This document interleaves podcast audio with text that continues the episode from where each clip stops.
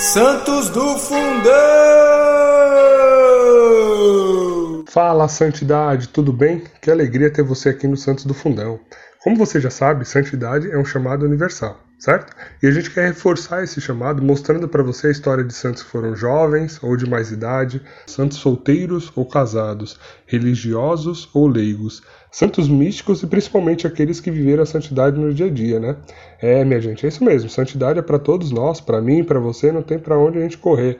Vamos ser santo. E enquanto você trilha esse caminho de santidade até o céu, por que você não vai ouvindo então mais uma história de alguém que já chegou lá? E não esqueça, hein? Reze por nós, reze pela nossa Santa Igreja, compartilhe os nossos episódios e nos siga nas redes sociais. Estamos no Instagram e Facebook como Só Pela Misericórdia. Então bora lá para o episódio conhecer mais um santo beato de hoje.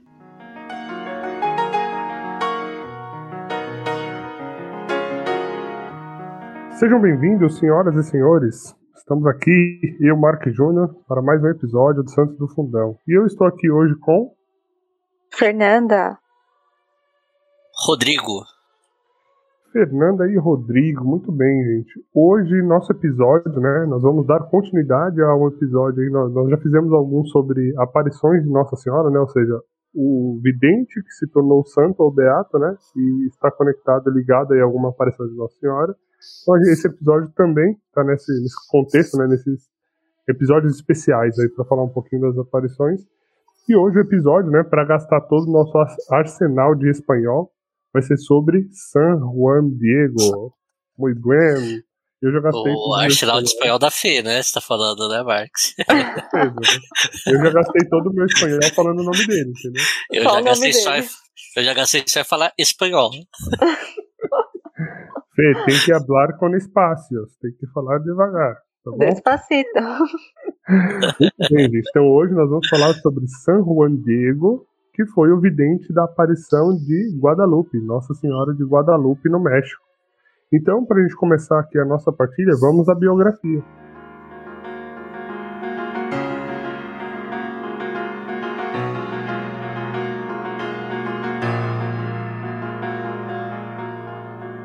San Juan Diego era um índio que nasceu em 1474, próximo à atual cidade do México. Ele foi batizado aos 50 anos e desde então começou a seguir a sua fé e os ensinamentos da Igreja Católica. Era um homem dedicado, religioso e que sempre se retirava para as orações contemplativas e as penitências.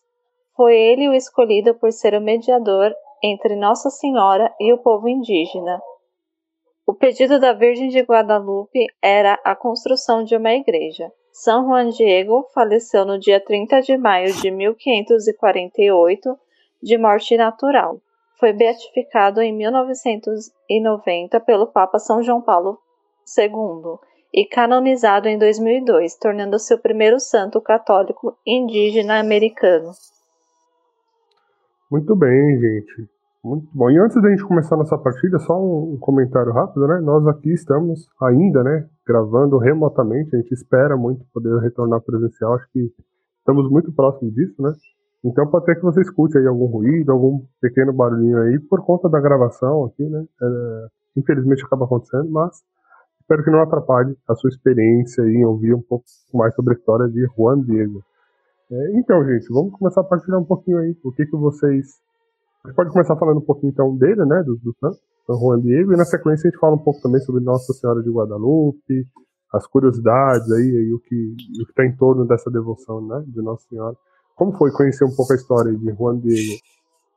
Ah, legal, né, Marques? Que vou começar aqui, tá, Fê? Depois passo para você. Ok, o, sem o, que, o que mais me marcou assim é que eu conhecia já a história da imagem, né, de, de Nossa Guadalupe, a devoção, o fato dela ser a padroeira da América Latina, né, mas a história de São Juan de realmente era uma história que eu não conhecia, né, e, e eu fiquei bem impressionado, né, pensando nos tempos que ele, que ele vivia ali, né, ele era, né, um, um índio, né, ele vivia a sociedade ali azteca, né, na região do, do México, e, e, ele via toda, toda a tradição e cultura daquele povo, né? E, e, ver que, que a sua conversão, né, depois de um certo tempo, ele já era casado, né? E, e ver tudo que essa conversão gerou, né? É, depois de, da aparição de Maria, toda, todas as mudanças que essa que a sua conversão gerou, toda sua, através de toda a sua simplicidade, tudo que aconteceu na América Latina depois com a devoção de Nossa Senhora de Guadalupe, é algo que realmente me chamou muita atenção de, de como Deus, né, e, e também Nossa Senhora utiliza, né, daqueles que a gente às vezes menos, é, talvez daria valor e importância, né, e eles dão esse valor, dão essa importância e, e deixa o mundo confuso, né, que acha que vai usar os mais fortes, eles usam os mais fracos mesmo, né. Inclusive, isso foi uma das, das coisas que mais me chamou a atenção, porque é, quando Nossa antes de antes, eu não vou falar de Nossa Senhora de Guadalupe agora, mas só sobre essa missão, né? Porque quando ela aparece para ele, a, a missão que ela pede para ele é que ele vá até o bispo pedindo que se construa uma igreja dedicada a ela, né? E aí, olha que interessante, assim, né, eu olhando. Porque, assim, a primeira coisa que eu pensei foi, por que ela não apareceu direto pro bispo, né? Por que Nossa Senhora não foi direto lá na fonte e falou assim, ô, seu bispo, é o seguinte, constrói lá a igreja. pedido é pra ele, né, Marques? É, cara, então, assim, é, pô, seria muito mais, sei lá, fácil, né? fácil né? Lá, vou é. dizer assim, vou usar esse termo. Mas em contrapartida, eu não sei se teria a mesma autoridade, digamos assim, porque se o bispo já sendo, né, uma autoridade da igreja e tal, todo mundo ia falar, pô, mas será? Ele já tá ali, é, não é, não sei. Aí ela, para enganar os, os fortes, os sábios, pega um índio, né, alguém recém-convertido. Ele era um índio asteca, né, eu não me atrevo a falar o nome dele enquanto indígena, vou deixar pra Fê fazer isso. Aí... Ah, nem eu consigo. Ai, ai. Não, é, é barato, gente, porque o nome dele, deixa eu pegar aqui, vai, eu até anotei esse nome, porque. Eu também. Eu acho, eu acho que pode ficar um desafio pro pessoal ouvir no Marx. Depois que a gente postar lá, gravar um vídeo pra gente postar letrando o nome é... dele. Quatlatorquac. É algo nessa linha, gente. É algo nessa linha. Confia, que significa aquele que fala como águia. Então, Prefiro aí, assim, viu, Fê? Eu, eu gosto mais. Então, você que está nos ouvindo aí, pesquisa aí, ó, o nome de San Juan Diego, grava um videozinho, manda pra gente lá no Instagram que a gente vai repostar você falando aí esse nome e ó, tem que falar certinho. É, eu não quero passar amigo sozinha, não. Então, e ele, o indígena, né, que foi, foi convertido a partir da chegada ali dos franciscanos, né, no México, eles começaram a evangelizar. E o México, né, a gente conhece aí pela história, né, que o povo azteca, né, tinha toda a cultura religiosa deles, né, os deuses aztecas, toda a cultura ali. E querendo ou não, é, Juan Diego estava ali no, no, Ah, e só para contextualizar, gente, o nome, né, Juan Diego, é, foi o nome dado, né, que é o nome cristão dele, ou seja, depois do batismo, ele foi foi escolhido esse nome para ele, né? Porque ele até então tinha só o nome indígena, né? E é interessante ver que é que eu, eu fico misturando, né, entre a aparição e a vida dele, porque como Nossa Senhora queria, assim, Deus ele quer salvar o maior número de almas, né? Então Deus queria que esse povo se convertesse, né? Então olha o, o, o, tamanho ali do, do, da população asteca, né, do México como um todo ali, estava flutuando outros deuses e Deus queria é, converter esse, esse povo, né? E aí usou, Nossa Senhora, né? Usou de um pequenino ali, um índio, para converter muitas almas, né? E levá-las para o céu. Sim. E é importante ressaltar, né, que o San Juan, ele era um leigo, né? Ele não era padre nem nada também, né, naquela época. Ele se casou com Maria Lúcia, que também foi, ela se converteu para o catolicismo. Só que Maria Lúcia ela viveu pouco tempo. E, e, né, e quando eles estavam casados, eles viveram a castidade, então eles viveram como irmãos, porque eles tinham essa ciência, essa importância do, da, de viver uma vida pura, de viver essa vida mais voltada para Deus, porque era algo que agradava a Deus e, e que eles conseguiriam né, em busca do céu, alcançar o céu dessa forma. E aí, quando a sua esposa morreu, ele começou a morar perto do tio dele, né? E ele ficou muito, por muito tempo com, com esse tio dele. É, e acho que aí já vale comentar. Eu tinha, eu tinha lido de fato que eles não tiveram filhos, né? Mas eu não sabia que foi por esse motivo, né? Que eles optaram pelo casamento josefino.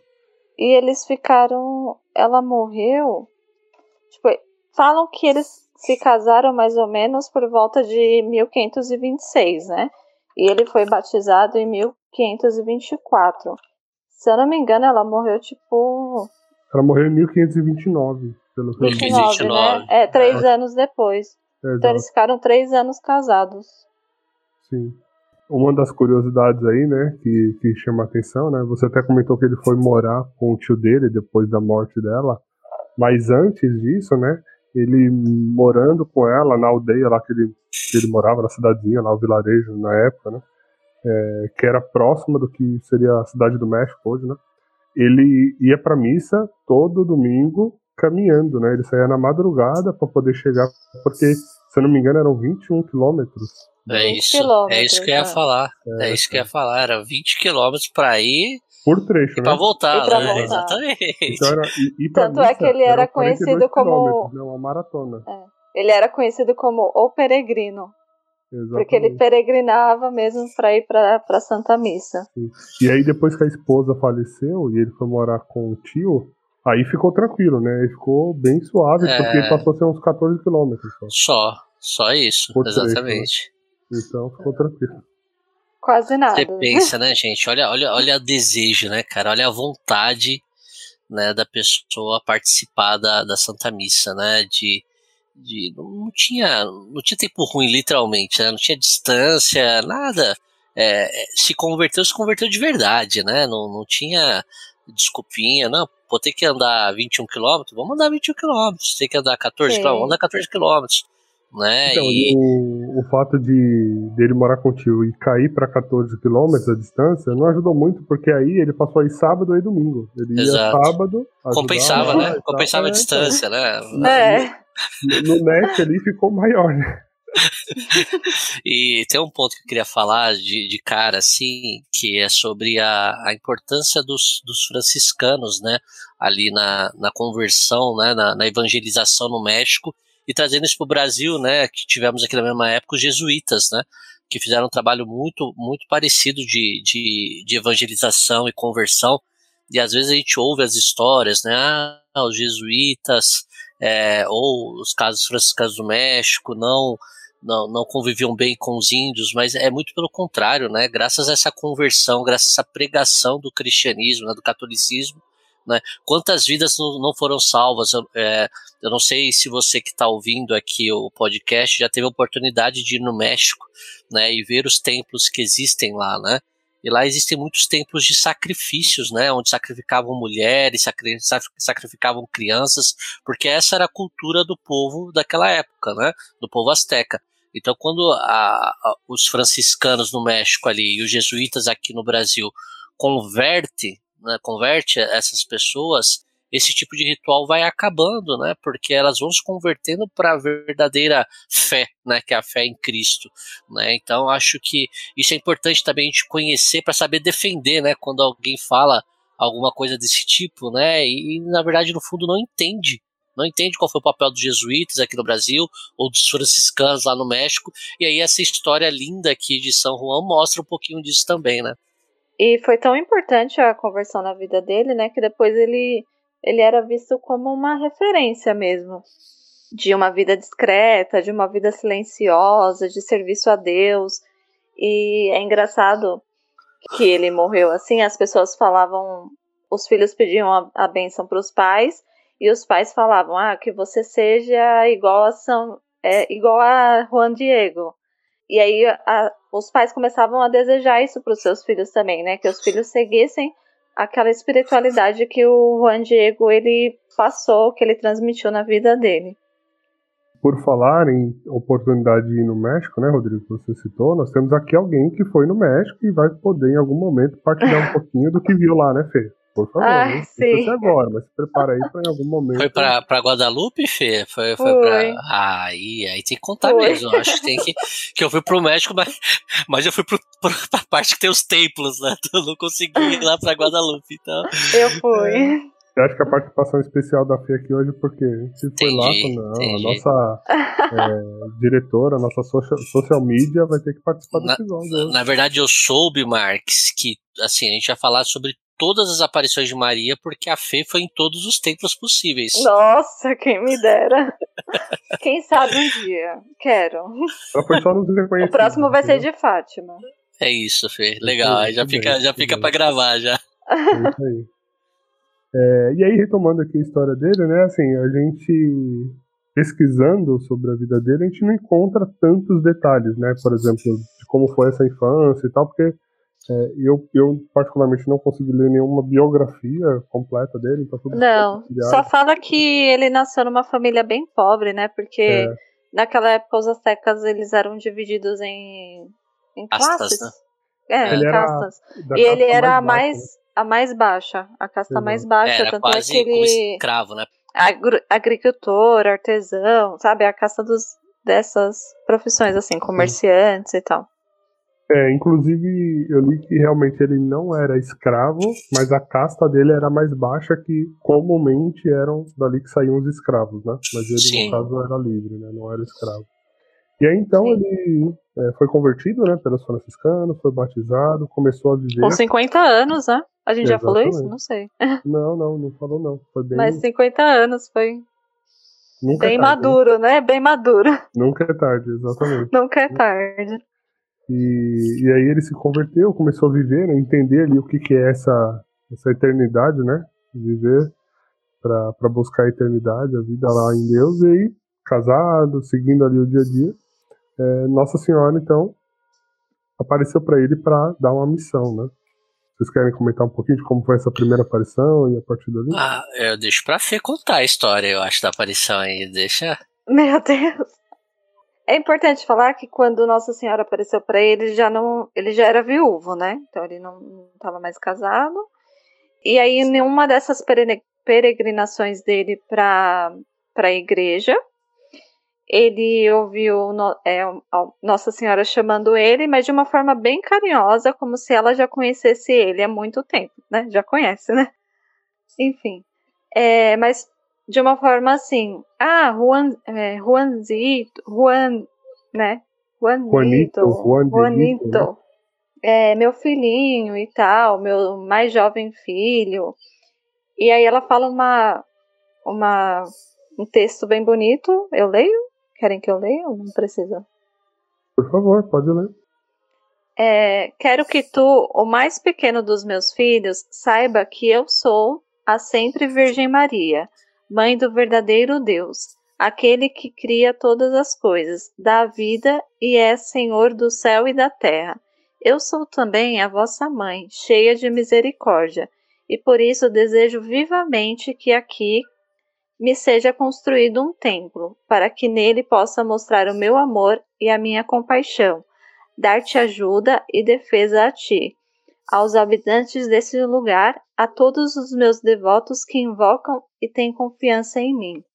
Neste lugar, quero ouvir os seus lamentos, vir ao encontro de todas as suas misérias, sofrimentos e dores. Agora, para realizar quanto deseja a minha benignidade, deves ir à casa do prelado do México para lhe dizer que sou eu que te envio. Manifestar-lhe-ás o meu desejo de ter aqui um templo esplanada. Preste atenção para lhe dizer tudo quanto viste e ouviste. Prometo-te a minha proteção, e far-te-ei feliz e dar-te-ei uma grande recompensa por este dever difícil que te confio. Agora que conheces a minha vontade, meu filho tão pequenino, vai e põe nisso toda a tua diligência. Então, né, ela aparece para ele, dá a missão, que é construir um templo naquele lugar da visualização, e pede que ele vá né, até o bispo e conte isso e fale do desejo de Nossa Senhora, né? Nossa Senhora promete que vai estar com ele e que ele vai ter a recompensa dele, né? E que ela vai estar ali por ele. É bacana, para ir completando, né, a história que, pelo que eu vi aqui, né, é, ela meio que marca com ele um, um, outro dia, né? Teria uma, uma segunda aparição agendada, tava no Outlook lá. E aí ele, ele tinha, né, que ir lá falar com o bispo e tal, e obviamente quando ele falou com o bispo, de primeiro o bispo falou, meu, você tá viajando, cara, para com isso, não tem nada a ver. Sim. Eu quero uma prova, eu quero alguma coisa que, que de fato você me mostre que isso é verdade, porque falar que, que viu Maria, todo mundo fala aí a cada meia hora, né? Eu quero ver Mas como eu vou saber se ele não tá inventando, né? Exatamente, é. exatamente. E aí eu acho que entra duas coisas, né, que para mim é, é, são importantes aqui nessa, nessa, nessa, nessa parte, né? Primeiro, é, me colocar no lugar ali, né? Se, se alguém chegasse para mim, eu como um bispo, né?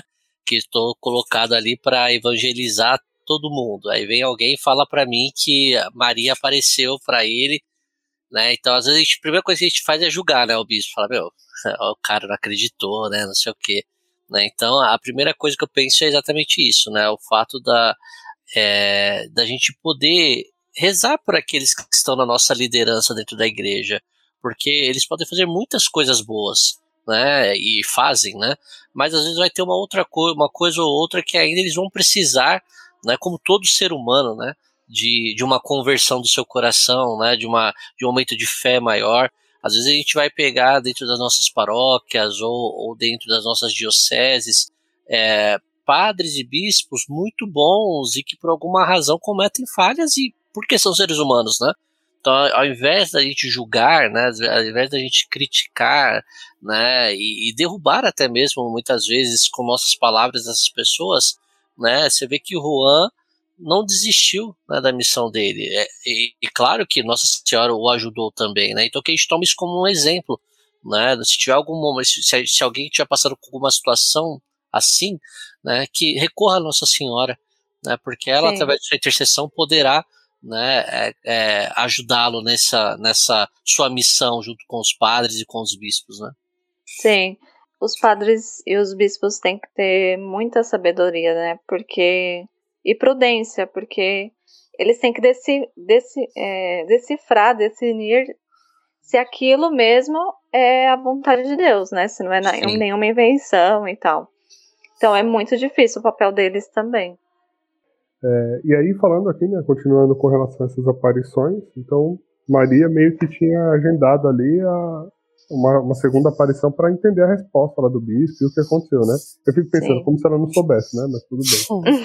é... é, porque lá na primeira fala dela, ela fala, né? É uma missão difícil que eu tô é... te dando. Então é. ela já, já sabia, né? Deixa é. claro, né? Não, não, vai ser, não vai ser arroz com feijão, não. Não vai, vai ser, ser mamão com açúcar. É, isso aí. É, e aí, então, assim, no dia marcado, ele não vai, tá? até pelo que eu vi aqui, aí você complementa depois, mas assim, pelo, que, pelo que eu li, no dia marcado, ele não vai, é, não, ele, ele estava indo à cidade porque o tio estava doente e aí ele precisava. É, isso daí foi depois, né? Então, foi na segunda é, Eu entendi que foi na segunda vez. Eu também entendi que foi na segunda vez. É, ele, ele... é.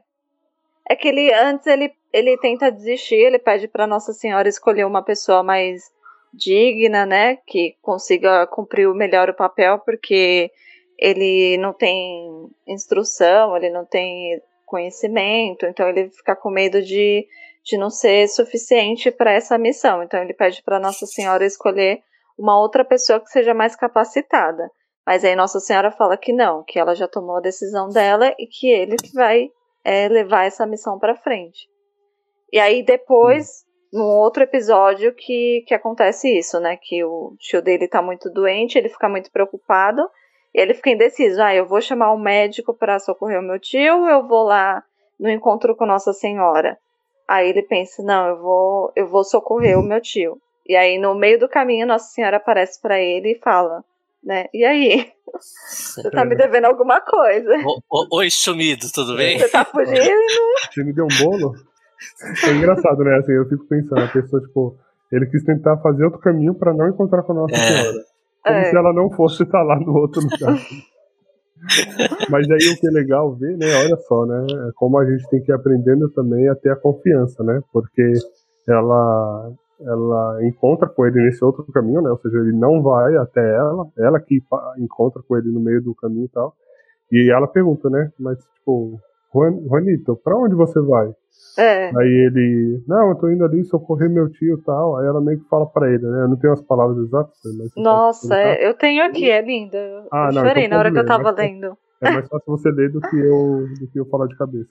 É, ele deu lá toda a desculpa, né? Explicou que ele tava com muito. Ele tava muito preocupado com o tio dele, por isso ele tava indo socorrer, procurar um médico porque naquela época estava tendo uma praga e ele estava com essa enfermidade, né? Como se fosse o nosso coronavírus de hoje. E o tio dele estava bem doente. E aí ela fala toda amavelmente, né? Escuta, meu filho, o mais pequenino dos meus filhos, e procura compreender bem. O teu coração está perturbado, mas não te aflinjas por uma coisa de nada. Nenhum destes gêneros de males deve ser para ti um motivo de preocupação. Estou aqui, sou a tua mãe. Estás sobre a sombra da minha proteção. Eu sou a tua salvação. Tu estás no meu coração. De que tens ainda necessidade? Não sofra mais por isso. Quanto ao teu tio, sabe uma coisa: ele não morrerá dessa doença. Assim, não há nenhuma necessidade de médico, já está curado. Nossa, eu achei linda essa fala dela para ele. Não, demais, né? Demais, porque essa é a confiança assim que a gente tem que ter, né? Que quando Sim. a gente está cuidando das coisas de Deus, Deus vai cuidar das nossas, né? Então ele não Sim. precisava se preocupar, porque Nossa Senhora é, é, bonito quando ela fala, né? Tipo, eu não sou sua mãe. Eu tô aqui por você, né? Confia em mim. É, sou eu contigo, então tamo junto, vambora. E ela fala, né? Tipo, essa doença aí de nada, ele não vai morrer por isso. Exatamente, exatamente. Aí então, a partir disso, né? Aí ele fala, não, beleza. Vou fazer uma segunda tentativa, né? Vamos lá. E, é. E foi nessa, nesse, nesse momento que ele já vai colher as flores? Não, ele vai e tenta primeiro. Não, ele vai lá no bispo, aí o bispo né? fala. É, o bispo fala. Ah, então se, se isso for verdade, me traz uma prova. Uhum. É, não, não, da prova foi antes. Na verdade, esse foi o da. É, a da segunda vez. É, a é. segunda vez é a vez da flor já, né? É. Isso, isso. Aí ele que foi é um lá. lugar Que é um lugar que não costuma que ter não flores. Que não nasce né? flor. É, é, só nasce espinhos, né? Não, e além é, disso, estava numa época de inverno, né? Então, assim, ainda que tivesse flor, não era a época. Ou não teria flor de qualquer jeito, porque o inverno teria acabado com todas elas, né? Então, Sim. como prova, Maria fala, né? Sobe até o monte tal, até o morrinho ali, não sei da onde, e ali você vai colher as flores e vai levar pro bispo. É. E aí ele chega. Ele fala que ele estava tão feliz, né, com aquela notícia do tio dele curado, que ele ficou tão feliz, coração tão cheio, que ele subiu esse morro, ó, sem perceber, subiu no maior pique, na maior felicidade. Quando chegou lá, mesmo estranhando, né, que não era um lugar que teria rosas, ele pegou a rosa, embrulhou no manto dele e levou até o bispo. É, e aí o que eu li aqui que eu achei bonito também, né, é que assim, quando. Milagre, né? Isso não se explica, né? Porque ele mesmo sabendo que provavelmente não teria flores, né, pela época do ano, tudo isso que a gente falou, pelo local, ainda assim confiando, né, no que Nossa Senhora falou e pediu para ele, ele foi lá. Chegou lá, ele encontrou vários tipos de flores, das mais bonitas é, que tinha, né, na, na, no local, assim, na, na, cidade dele, assim. E aí ele enche a roupa dele, que era uma roupa como se fosse de sisal, assim, era um cacto, né, era fibras de um cacto, como se fosse um manto, né, que ele usava por causa do frio, né, que ele saía na madrugada para ir até a missa e tal. Então ele enche aquele manto e leva lá pro bispo, né? Sim. E Nossa Senhora orienta ele, né? Para não mostrar para ninguém o que tem no manto, só pro, pro bispo. Tanto é que quando ele chega lá no, no bispo, ele é rodeado por, por algumas pessoas porque sente o perfume de rosas.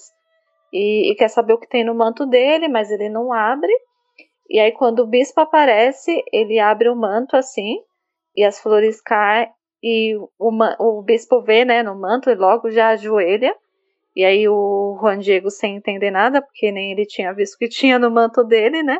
Aí só depois que ele, que ele percebe o, o que está estampado ali. Exato. Aí então quando ele né, abre o manto, que cai as flores, as rosas, aí Nossa Senhora então é, surge ali no manto, né? E aí tem a, a, imagem que fica gravada ali naquele manto, né? E aí já é o primeiro milagre, né? Porque essa imagem que está no manto, aí a gente já entra de fato na aparição, né? Para começar a falar um pouquinho desses detalhes, porque realmente é surpreendente, né? E essa imagem tem cada detalhe, eu estava lendo cada significado que eu não tinha reparado, assim.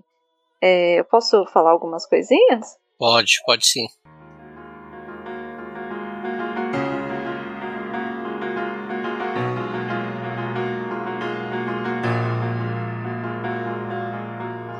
É, então, aí é uma coisa que eu não tinha reparado, aquela parte dourada atrás da, de, da Virgem de Guadalupe, de Guadalupe, é, são os raios, os raios de sol. Nunca tinha reparado nisso. E esses raios de sol, né, é justamente para quebrar, né, é a devoção aos deuses do sol lá, né, que eles que eles tinham, que os astecas tinham. Então ela é rodeada por esse sol, por esses raios de sol. É, inclusive, Fê, o, o, que eu vi, e aí, gente, a gente vai começar agora a explicar um pouquinho, né? O que a Fê já está explicando aqui, os detalhes da imagem, é que esse sol, por exemplo, esse sol ele está atrás de Maria, por isso que ele irradia em volta dela, porque ela está na frente desse sol. Isso para demonstrar que o Cristo que ela leva ali no seu ventre, né? Que na imagem ela está grávida, é o Cristo que ela leva no seu ventre, é um Deus maior do que esse Sol, né? Então, para mostrar que ele está na frente e antecede esse, esse Deus Sol. Sim, e nessa imagem, né, também, é, o único ponto, assim, que está mais iluminado nela é a barriga, justamente para mostrar que ela está grávida, que ali é, a Jesus, né, que ela está gerando Jesus, e que ela vai gerar Jesus no México. Então ela vai trazer esse menino para nascer ali na, na cidade do México. Ela está pisando numa lua negra, que eu também não tinha reparado, e essa lua negra também é para quebrar esse deus, esse deus da lua, né? Que o deus da lua era justamente um desses rituais que as pessoas faziam, que eles tinham que sacrificar alguém para né, em comemoração, sei lá como fala, em homenagem ao deus da lua. Então ela pisa em cima desse deus, simbolizando também é, a maldade, o maligno. Então ela está pisando em cima dessa lua negra. E esses dois sinais também, além disso, né, que tem essa relação direta para mostrar para todo esse povo asteca, né, é, é muito simbolismo que está conectado, né, às tradições e aos ritos astecas, mas de forma que eles venham e sejam atraídos por isso a Cristo, né. E esses dois sinais também se conectam com Apocalipse, né, quando a gente lê na Bíblia é. aquela passagem né, de Apocalipse 12, São João, né? capítulo 1, é que ele fala, né? Viu-se um grande sinal no céu, uma mulher vestida de sol, tendo a lua debaixo de seus pés. E só, só um, um complemento interagindo com o pessoal que está ouvindo, né? É, se você puder abre a imagem né, de Nossa Senhora de Guadalupe no seu celular, onde você está ouvindo, se você estiver dirigindo depois, tá? Para não, não ter nenhum problema. É, e, e, enquanto a Fê vai explicando esses detalhes, vai dando uma olhada, porque às vezes são detalhes, como a Fê falou, né, que passam desapercebidos, né, e a gente olha para a imagem e vê que ela é bonita, mas não, não presta atenção nesses, nesses pequenos detalhes que fazem todos os sentidos, né, Fê? Nossa, com certeza, não tinha reparado nisso, e, e ela é muito rica mesmo. É, por exemplo, o rosto dela, ela traz essa junção de indígena com espanhola. Então, ela traz as características indígenas em espanhola já para mostrar é, essa essa miscigenação de raças que, que teria já no México, né, no futuro.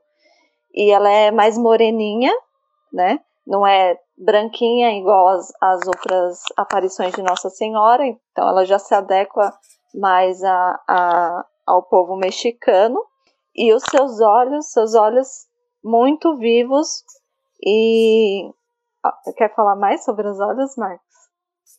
É, a gente acho que já detalha daqui a pouquinho os olhos. Uma outra coisa que eu queria uhum. falar também, né, sobre esses detalhes né, da imagem.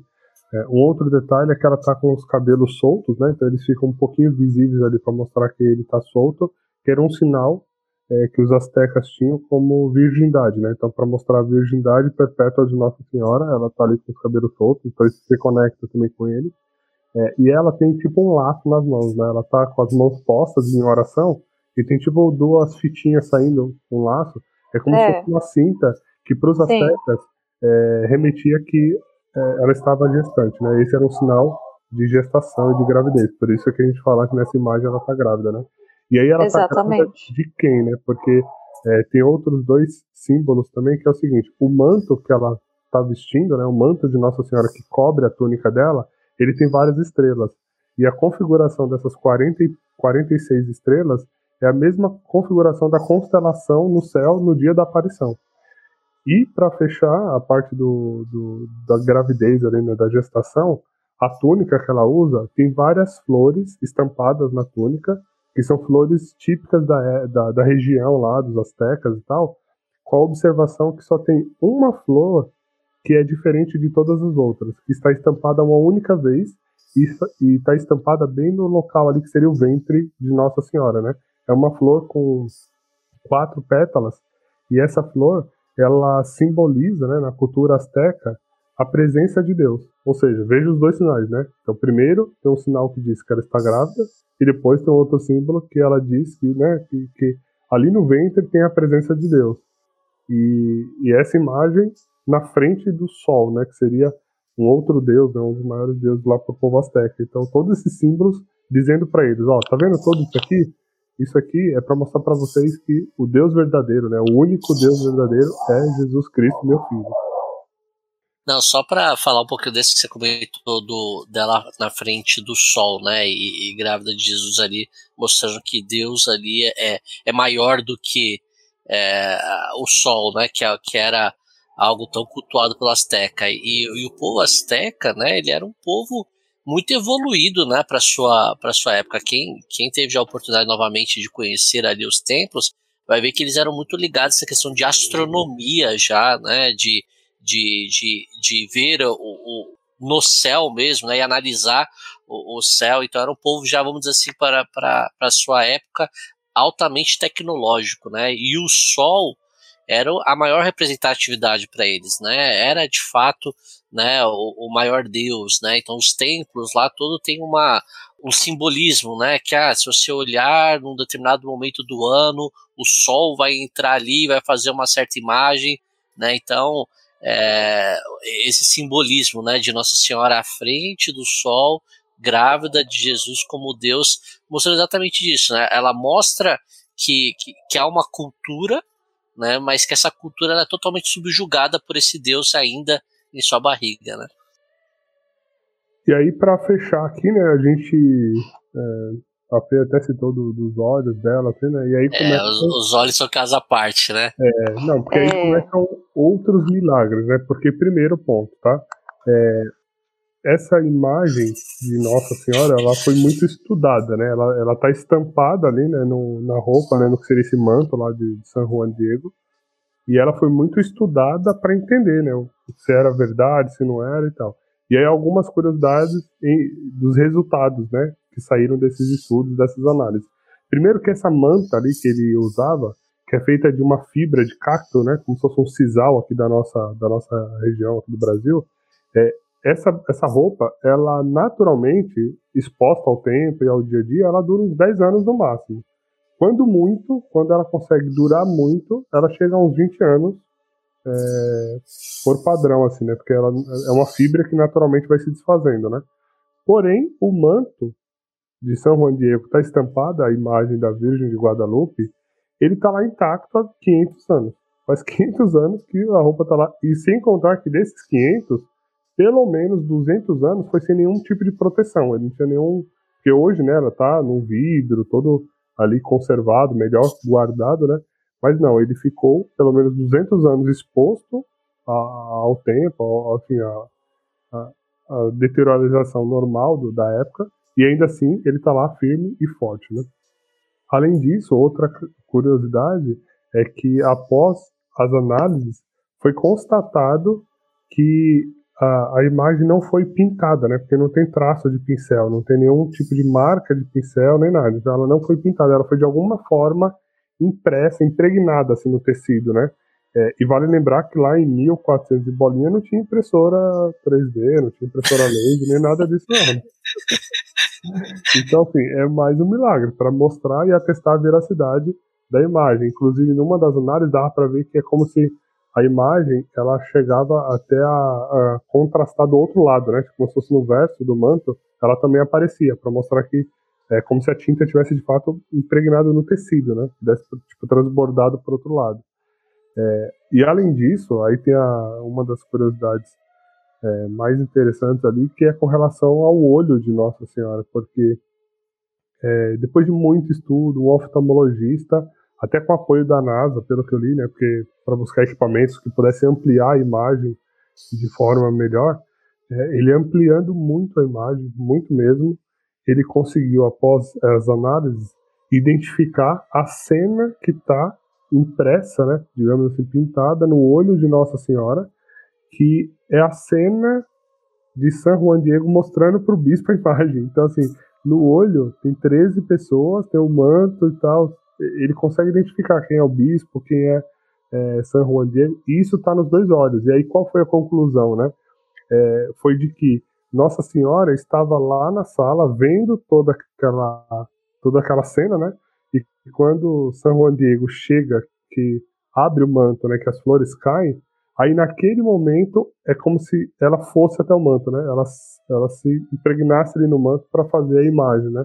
Então a, a cena que está impressa no olho dela é a cena de São Juan Diego mostrando, né, a imagem pro bispo. Né? Sim. Eu tô arrepiada. É, não. E aí quem puder, pessoal, quem puder procura depois esse estudo do o nome do, do, do, cidadão que fez a ampliação da imagem, né, do, do olho, se chama é, Dr. José Ash Tonsman, é um peruano, né, que fez, usou um supercomputador para ampliar a imagem, né, ampliar a, os olhos, e aí com essa ampliação ele foi identificando, né, olha, tem uma pessoa com essa característica, e aí você via que era uma pessoa muito parecida com o bispo, né, da, da, da época, ah, com outra característica, que era São Juan, né? E, e, a diferença entre os olhos, né? É, é, exatamente como a ciência fala que um, um, um, olho humano realmente enxerga, né? O esquerdo e o direito, né? Com um, um, uma parte de um olho enxergando melhor do que a parte do outro olho, né? Então é, é cientificamente, como o Marx falou, né? Foi muito estudada essa imagem e, e ela só só chama mais atenção, né? Depois dos resultados. Exatamente. E para facilitar, gente, pode deixar que aqui a gente tenta fazer o melhor para vocês. Eu vou deixar os links na descrição do episódio. Então, ao, ao, ouvir o episódio aí, vai lá no texto, não sei se, onde que você escuta, né? Se é no Spotify ou qual agregador de podcast, mas vão falar alguns links que nós usamos aqui né, na pesquisa e tal, e entre eles esse estudo aí da, do olho que é bem, bem impactante, assim, né? Também, é, depois que você lê, é, eles calcularam as coordenadas x, y certinho é. de onde estava cada imagem em relação ao olho direito e esquerdo e bateu, cara, como se fosse uma pessoa olhando mesmo. Não, é impressionante, assim, depois que você lê, você fica, é o Café falou, arrepia, né? Você fica. Arrepia. Exatamente. Fala, Exatamente. meu Deus, né? Fica... Nossa, eu achei muito linda essa, essa aparição de Nossa Senhora, assim. Eu não conheço todas as aparições, as histórias, mas é, das poucas que eu conheço, eu acho que essa se ficou como a minha preferida, a de Guadalupe. Encaixando aqui, retomando um pouco também na história de San Juan Diego, que é, a gente tinha dito, né, que é, Nossa Senhora pediu para ele, então, né, deu uma missão para ele que era de falar com o prelato, com o bispo, para que ele construísse a igreja no local que ela indicou, né? E aí, depois de tudo isso que a gente falou aqui da imagem e tal, da aparição, adivinha o que aconteceu? Sim, a igreja foi construída, obviamente. Né? Não tinha como. Depois dessa, o bispo não ia falar. Não dá, não dá. Não como, não como. Então vamos lá buscar os meios para construir essa igreja, né? E essa igreja ela foi construída. E aí, pelo que eu vi aqui, inclusive, é, San Juan Diego pegou as, as posses que ele tinha, né? Porque ele tinha lá a casinha dele, uma terrinha ali que ele era agricultor, né? Então ele deixou com um tio E ele foi morar numa, numa salinha, numa casinha ali do lado da igreja. É, foi até o bispo que ofereceu para ele, né? Para ele morar lá, para ficar mais perto de Nossa Senhora. Vai que Nossa Senhora aparece de novo, né? Tá, tá do ladinho ali já. tá né? preparado, né? o comunicador tá ali já. Tá ali, eu ia dormir, eu ia dormir na mesma salinha que ele, só pra. É. Imagina o bispo, né? Ele falou assim, pô, é, a caixa de som por onde Nossa Senhora fala é ele. Eu quero essa caixa de som aqui dentro da igreja. É, aqui do meu ladinho. E até quando ele foi se despedir do tio, né, e falar que ele ia se mudar, o tio também queria ir junto com ele. Mas aí o Juan Diego não deixou, falou pro tio ficar lá pra, pra cuidar das terras, né? Pra, pra ter uma geração na família dele. Então o, o tio obedeceu e ficou por lá. Mas a vontade dele também era ficar do lado da caixa ali, da caixa de som. Sim, sim. E aí, né, é, Juanito, ele passou a ser de um simples e mero índio a um evangelizador, né? Ele passou a converter muitas pessoas falando de Nossa Senhora, falando de Deus, falando do milagre, é, falando das maravilhas, né, da, da, boa nova que é o Evangelho, que é Nosso Senhor Jesus Cristo, né, e as pessoas iam se convertendo. Inclusive, uma das fontes que eu estava pesquisando falou que em pouco tempo, assim, questão de pouquíssimos anos, assim, tinha se convertido aproximadamente uns 8 milhões de astecas é, por conta desse milagre que foi a Virgem de Guadalupe. Né. É, ele foi responsável por levar essa espiritualidade guadalupana, né, que eles falam. E é. ele era o responsável mesmo por.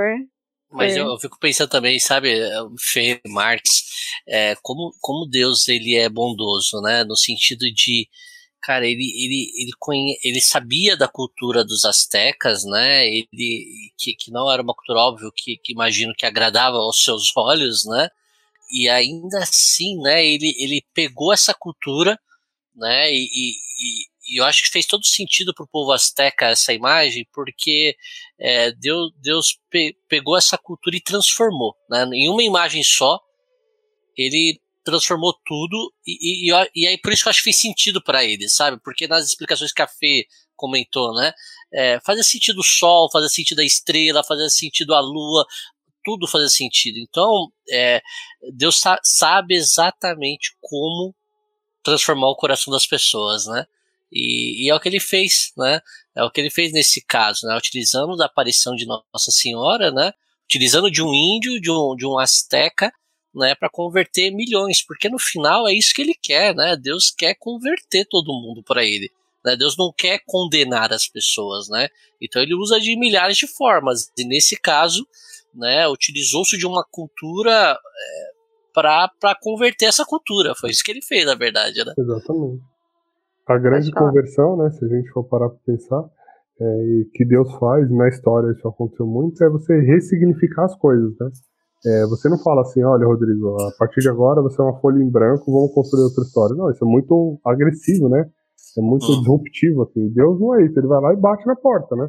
Ele não chega com os dois pés no peito e. Às vezes chega, né? Vai ter uma hora ou outra que ele pode dar uma sacudida assim, né? Mas, mas, sabe pra quem chegar também, né? Com é, dois pés no peito, né? Sabe o momento e pra quem, né? Então, naquele é. contexto, ele só ressignificou as coisas e aí pro povo fez todo sentido, né? Falou, meu, tem como, né? Aí é só dobrar Sim. o joelho e, e agradecer a Deus. Né?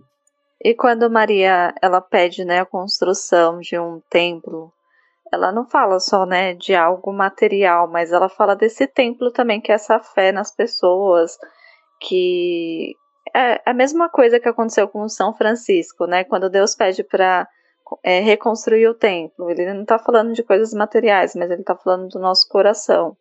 Então, também dá para para fazer essa comparação no caso da Basílica de Guadalupe, né?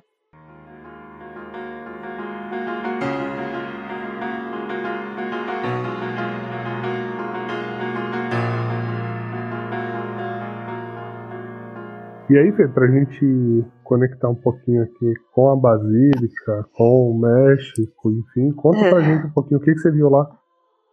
Nossa, lá eu tive pouco tempo lá, que foi bem corrido, mas a igreja é muito linda e, e a imagem principal é a do manto lá de São Juan, Diego.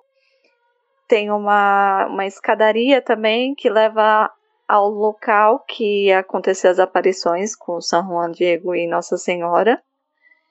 Também tem uma estátua linda de, dele, bem grandona, segurando um manto.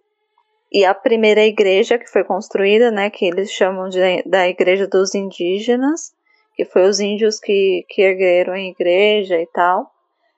É, é maravilhoso lá, muito lindo a experiência de saber que você está no mesmo local que aconteceu as aparições, no mesmo lugar que, que São Juan Diego conversou com Nossa Senhora. É incrível. Se vocês forem visitar México, vá lá, nem que seja só um pouquinho, porque vale muito a pena a sensação de estar naquele lugar. Já fica aqui é, o reforço, né, para que se por acaso você vai passar pelo México e não passar na Basílica de Guadalupe, você tá de brincadeira na tomateira, hein? Põe na, no teu roteiro de viagem aí, passar na Basílica lá, conhecer, ver, né, esse manto de pertinho ali e poder rezar aos pés de Nossa Senhora de Guadalupe, né? E pra gente se encaminhando aqui pro final, antes até de falar o que aprendi, é, Fê, você tem aí mais algum detalhe aí dessa relação né, de São Juan Diego com a imagem, com a aparição?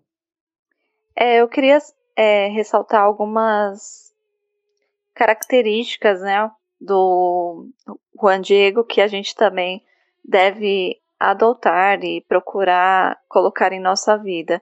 Quando Nossa Senhora apareceu para ele, ele foi atrevido, né? Ele não teve medo e ele buscou ser esse intermediador entre Nossa Senhora e o povo indígena e o bispo. Ele sempre trabalhador, né? Não tinha preguiça de caminhar até a igreja, de andar, de fazer as suas peregrinações. Ele era super esforçado, ele não desistia. Então, mesmo com a negativa do bispo, é, ele procurou ir de novo. Ele foi, ele persistiu, ele foi super dedicado em cumprir a vontade de, da, da sua mãe, de Nossa Senhora, e ele foi com firmeza é, e aceitou essa missão e teve grande fé nesse caminho dele também. E por isso que ele conseguiu evangelizar muitas pessoas. Que São Juan Diego roga por nós. Né? Pediu um pouquinho Sim. de tudo isso aí, né, Fê? É, realmente. Se a gente conseguir uma virtude dessa daí, né, já pelo menos estamos vitor vitoriosos. Mas como faz sentido, né, o, o e, e, a história de, de São Juan com os Santos do Fundão, né, gente? Pô, pensando numa sala de aula, ele é um santo do fundão mesmo, né? Porque olha, olha a história de vida dele, né? De conversão, de antes da conversão, né? Da onde ele veio, assim, é, é, é, é gente como a gente, né? Assim, depois eu espero ser gente como ele também, depois da conversão dele, né? Porque aí é outro é. nível, né? Mas é essa coisa que me chama muita atenção, sabe? Poxa, de às vezes a gente é, imagina, né? Um santo tão distante, né? Alguém tão fora da nossa realidade, alguém tão fora é, de alcançar, inatingível. E, poxa, aqui vem Nossa Senhora, aparece para ele uma pessoa extremamente comum, né? Comum.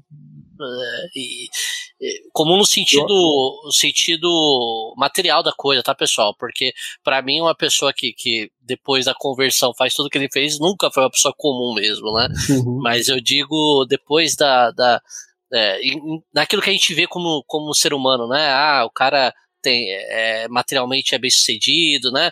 Às vezes a gente acha isso, que é sucesso, né? E, e, e na verdade a gente vê numa pessoa dessa o, o, verdadeiro significado de sucesso, felicidade, né? De. A Fê falou uma palavra legal, né? Atrevimento, né? Pô, isso é. É assim, é, a gente tem que amar nossa igreja mesmo, porque, meu, é, ela é demais, né, cara? Não, não tem como, né, Rodrigo? E assim, uma das coisas que a gente mais tenta fazer aqui. A gente está aí há mais de 40 episódios mostrando para você santos e beatos da nossa igreja é, com as mais variadas características, é, para você ver que a santidade, primeiro, é um chamado para todo mundo, está claro desde sempre, é o que a igreja sempre reforçou, é, desde as Sagradas Escrituras até antes pela tradição, e todos os papas só vêm confirmando que é o quê? é chamado a santidade e todos nós temos total capacidade de ser santos das mais altas moradas. É só você realmente buscar. E, e a gente, meu, já falou aqui de casados, leigos, religiosos, homem, mulher, mais velho, jovem. Hoje está falando de um índio, um índio, tá, gente? Um índio viúvo, né? Viúvo. viúvo. Exato. E, de, e, que teve a conversão com 50 anos. Nunca é tarde para se converter, né? Ainda dá tempo, gente. Ainda dá tempo. É. Com certeza. e aí, a Fê, ela falou um pouco né, das virtudes de San Juan Diego. E aí eu queria deixar uma dica para vocês de algo que eu li é, recentemente e, e, realmente me impactou assim de forma positiva para eu me organizar aqui também e caminhar e crescer nessa vida de santidade, que é o quê, né? Como a gente às vezes é, a gente se deixa levar, né? A gente coloca no piloto automático e deixa as correrias do mundo levar a gente, que é o seguinte, né? É, para você crescer nas virtudes, crescer na santidade, né? Primeiro que o, o, o, santo, ele é conhecido pelo amor a Deus, né? A vida de oração para conhecer esse Deus e esse amor a Deus, beleza.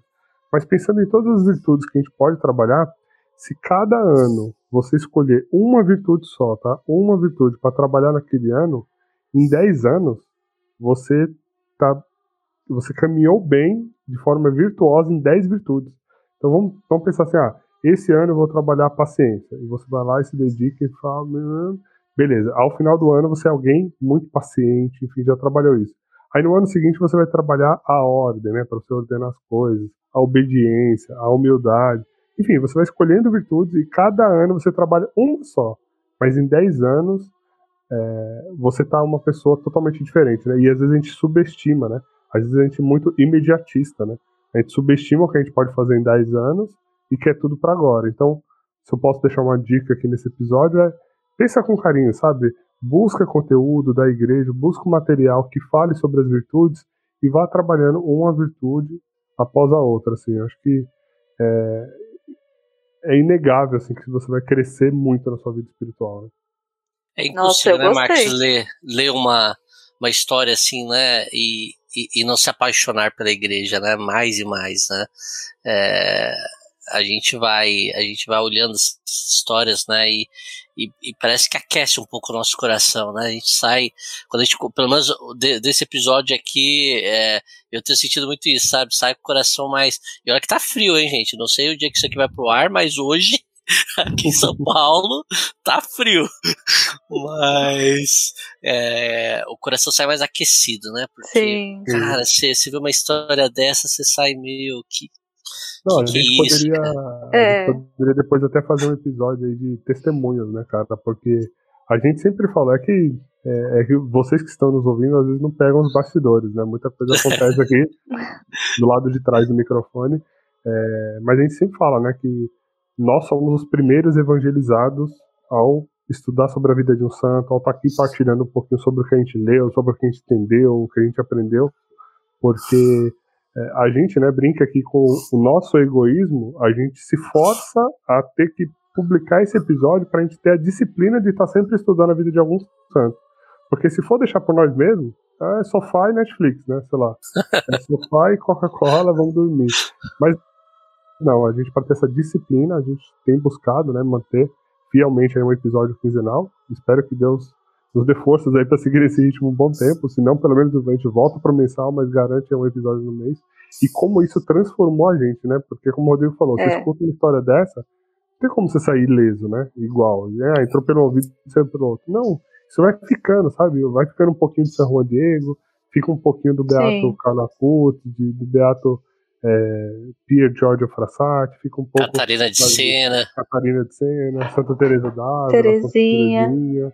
Vai ficando, sabe? Tipo, e aí cada um na sua vocação talvez pegue um pouco mais, porque eu, né, na minha vocação de marido, de pai, de esposo, eu pego o São Luís e Santa Zélia e, meu, só, só, só de ficar ali, ó, estudando, meditando na vida deles, é uma, é uma pós-graduação tranquila, né? Fora outros casais que a gente já publicou aqui, né? É, Santa Sim. Francisca Romana com o marido, você vê, Ana Maria Taide com o marido, então. É, um dos episódios aqui do Santos do Fundão é o motivador do nome da minha filha, né? Que é claro o nome da minha filha, que é um dos motivadores da história de Kiara, né? Que, que tem aqui no, no nosso podcast, né? E eu nem fazia parte ainda, viu, pessoal? É que realmente a história mexeu muito comigo, a história de Kiara Badano, né? Fica a dica aí também. Exato. Então o que a gente quer dizer aqui com isso, gente, é assim, a nossa igreja ela é muito rica em todos os aspectos. Tanto no aspecto doutrinal, ou seja, uma doutrina sólida, correta, rica, garantida pelo próprio Deus, né, que diz que estaria conosco até o fim do, dos tempos, é, é, muito rica pelas pessoas. Cara, eu uma vez escutei um negócio que eu achei sensacional, que é o seguinte, né, falando sobre se a igreja católica é ou não a igreja de Cristo, tal, aí um, um, um cara que eu sigo ele respondeu, assim, cara, a única igreja que tem a tecnologia para formar, para formar e forjar homens e mulheres como santos da nossa igreja, ela só pode ser verdadeira. Cara. Não existe. Aí ele complementa, né? Falou assim: busque em qualquer religião, escolha lá os 10 maiores nomes daquela religião, né, as pessoas mais virtuosas.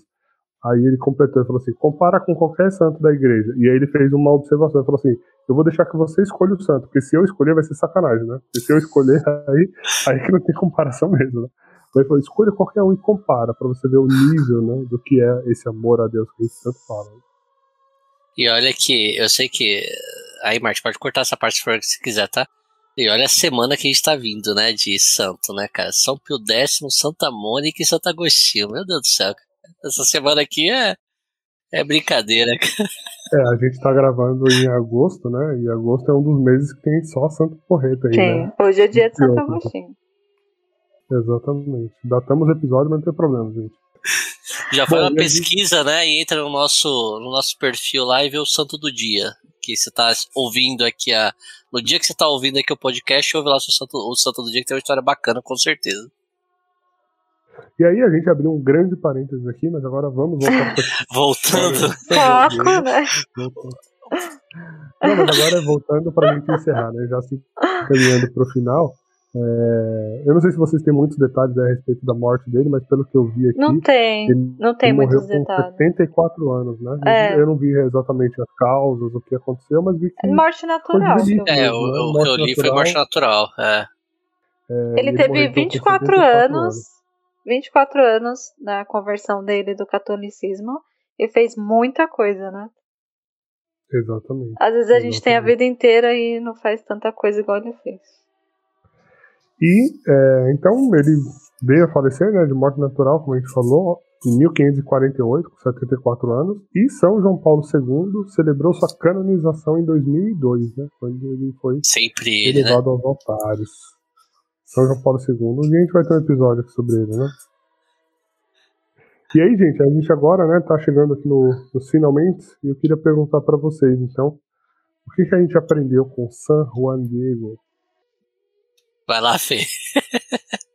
Ai, sempre eu. As mulheres primeiro, Fê, pô. Ah, olha só. Para mim, o que eu aprendi com São Juan Diego, não tem como não falar, né? De Nossa Senhora. Em amar mais, em confiar mais nela. Para mim, aquela parte que. Aquele diálogo, aquela fala que ela, que ela fala com ele sobre confiar nela, que o tio dela, que o tio dele tá curado, que não é para ele se preocupar, que ela é a mãe dele, que ela tá ali por ele. Para mim isso marcou muito para mim. E, e o que eu levo hoje desse episódio é confiar mais nela e saber que ela está presente na minha vida, que ela está cuidando de tudo. Pô, você roubou minha fala, eu ia falar Ih, ainda bem que eu fui primeiro, então. Ufa. Fala aí, Rodrigo, enquanto eu penso aqui em outra coisa. Vai lá. Não, é, é, difícil falar uma coisa só, né? É, é tanta. É, pô, a história é composta por, por, por tanto, tanto conteúdo que cada vez que você lê é um tapa na tua, na tua cara, né? Que é difícil pegar uma coisa só, mas é, para mim, assim, de verdade, o que mais me, me, me chamou atenção é o que eu senti quando eu, eu conheci a história, sabe? A, o coração ser aquecido ao ver a história, né? E eu imagino que eu senti isso porque é, quando abre, né, aquela, aquele tecido, né, e sai a imagem de Nossa Senhora, eu imagino que foi isso que eles sentiram também, né? É, esse, esse coração aquecido. Então, para mim, pô, poderia falar da humildade, poderia, mas não, para mim o que mais me chamou a atenção mesmo de verdade foi o, o que eu senti quando eu, quando eu vi a história. Né? E o que eu senti foi esse coração aquecido e o que me leva e que me arremeteu, que foi exatamente o sentimento que aquelas pessoas daquela sala tiveram quando viram a imagem. Eu ia falar exatamente daquele diálogo de Nossa Senhora, né? Com São Juan Diego, mas a Fê já, Ops, ops. ops, já passou na minha frente. Eu reforço então o que ela disse. E aí eu coloco também aqui como um aprendizado, né? Esse estar pronto, disposto, assim, disponível para evangelizar, né? Eu acho que quando ele se converteu, é, a partir dali ele já estava evangelizando, e aí a partir da, da, da aparição ainda mais, né? Acho que depois que, que ele teve essa experiência com Nossa Senhora, ele foi convertendo e convertendo levando almas para Deus, né? Então acho que eu saio com esse aprendizado hoje também de, de tentar, né, buscar almas para Deus. Claro que eu preciso primeiro salvar a minha, né? Porque não adianta eu querer levar ninguém pro céu se eu não estiver indo para lá, né? Tá na frente e mostrando o caminho, tentando puxar as pessoas. Então, é, que São Juan Diego me ensine aí qual é esse caminho, por onde seguir e como também, né, poder, é, a partir talvez de um testemunho da minha vida ou, enfim, falando de Deus, simplesmente contando o que a gente lê nos evangelhos, que as pessoas sejam atraídas e, e vão também por esse caminho, né? Amém? Amém. Que a gente Amém. Peça a intercessão, né, de, da padroeira da América Latina, né, que é a Nossa Senhora de Guadalupe. E eu acho que uma outra dica também que eu, eu anotei aqui quando quando estava lendo, tem um cantor católico, né, muito conhecido, ele na verdade é costarriquenho, mas mora muito tempo no México e tem músicas muito bonitas né, da Igreja Católica, que é o Martim Valverde, ah, né, que tem um CD dele lá antigão chamado Bem Brasil, que ele ele reza faz uma oração muito bonita para Nossa Senhora de Guadalupe, então fica também a dica aí, Martim Valverde, CD Bem Brasil. Muito bom. Essa aí veio do fundo do baú, hein? Veio, veio. essa aí tem, ó, brincando, uns 25 anos essa, esse CD. Meu Deus. Por isso que eu não conheço. Muito bem, gente. Então, assim, para a gente encerrar o nosso episódio de hoje, né, nesse clima de Nossa Senhora, nesse clima de oração com São Juan Diego e Nossa Senhora de Guadalupe, eu quero, né, como de costume nos últimos episódios, rezar com vocês é, para que a gente peça a intercessão deles, né? Fazer uma oração aqui de Nossa Senhora de Guadalupe, para que ela cuide das nossas coisas, enquanto nós cuidamos das coisas de Deus. Amém. Perfeita sempre Virgem Santa Maria, Mãe do verdadeiro Deus, por quem se vive, Mãe das Américas, tu que na verdade és nossa Mãe compassiva, te buscamos e te clamamos. Escuta com piedade o nosso pranto, nossas tristezas. Cura nossas penas, nossas misérias e dores. Tu que és nossa doce e amorosa Mãe, acolhe-nos no aconchego do teu manto, no carinho dos teus braços. Que nada nos aflige nem perturbe o nosso coração. Mostra-nos e manifesta-nos o teu amado Filho, para que nele e com ele encontremos nossa salvação e a salvação do mundo. Santíssima Virgem Maria de Guadalupe, faz-nos mensageiros teus mensageiros da vontade e da palavra de Deus. Amém. Amém. Então nós nos despedimos de você, esperamos que você aí cresça em santidade, cresça nas virtudes, conte com o apoio de Nossa Senhora sempre, sempre, sempre. E hoje também de San Juan Diego, que você possa pedir a intercessão dele, buscar mais materiais aí a respeito da aparição e de San Juan Diego, né? Busquem uma biografia para ler alguma coisa que a gente acabou não passando por aqui. É, seja amigo de São Juan Diego, conte aí com ele, com as orações dele. E vamos pro céu, gente. Vamos juntos aí pro céu. Espero chegar lá e encontrar com você lá também. E, para fechar, compartilhe esse episódio, né? Indique ele para outras pessoas, é, pessoas que você acredita aí que, que precisam de ouvir essa mensagem, que gostariam de ouvir, se interessariam pela história de São Juan Diego, da aparição de Nossa Senhora, para que eles também, né, a partir daí, possam conhecer e se tornar amigos de São Juan Diego também. Amém. Para a gente encerrar, a vida de santidade é só. Pela misericórdia! misericórdia!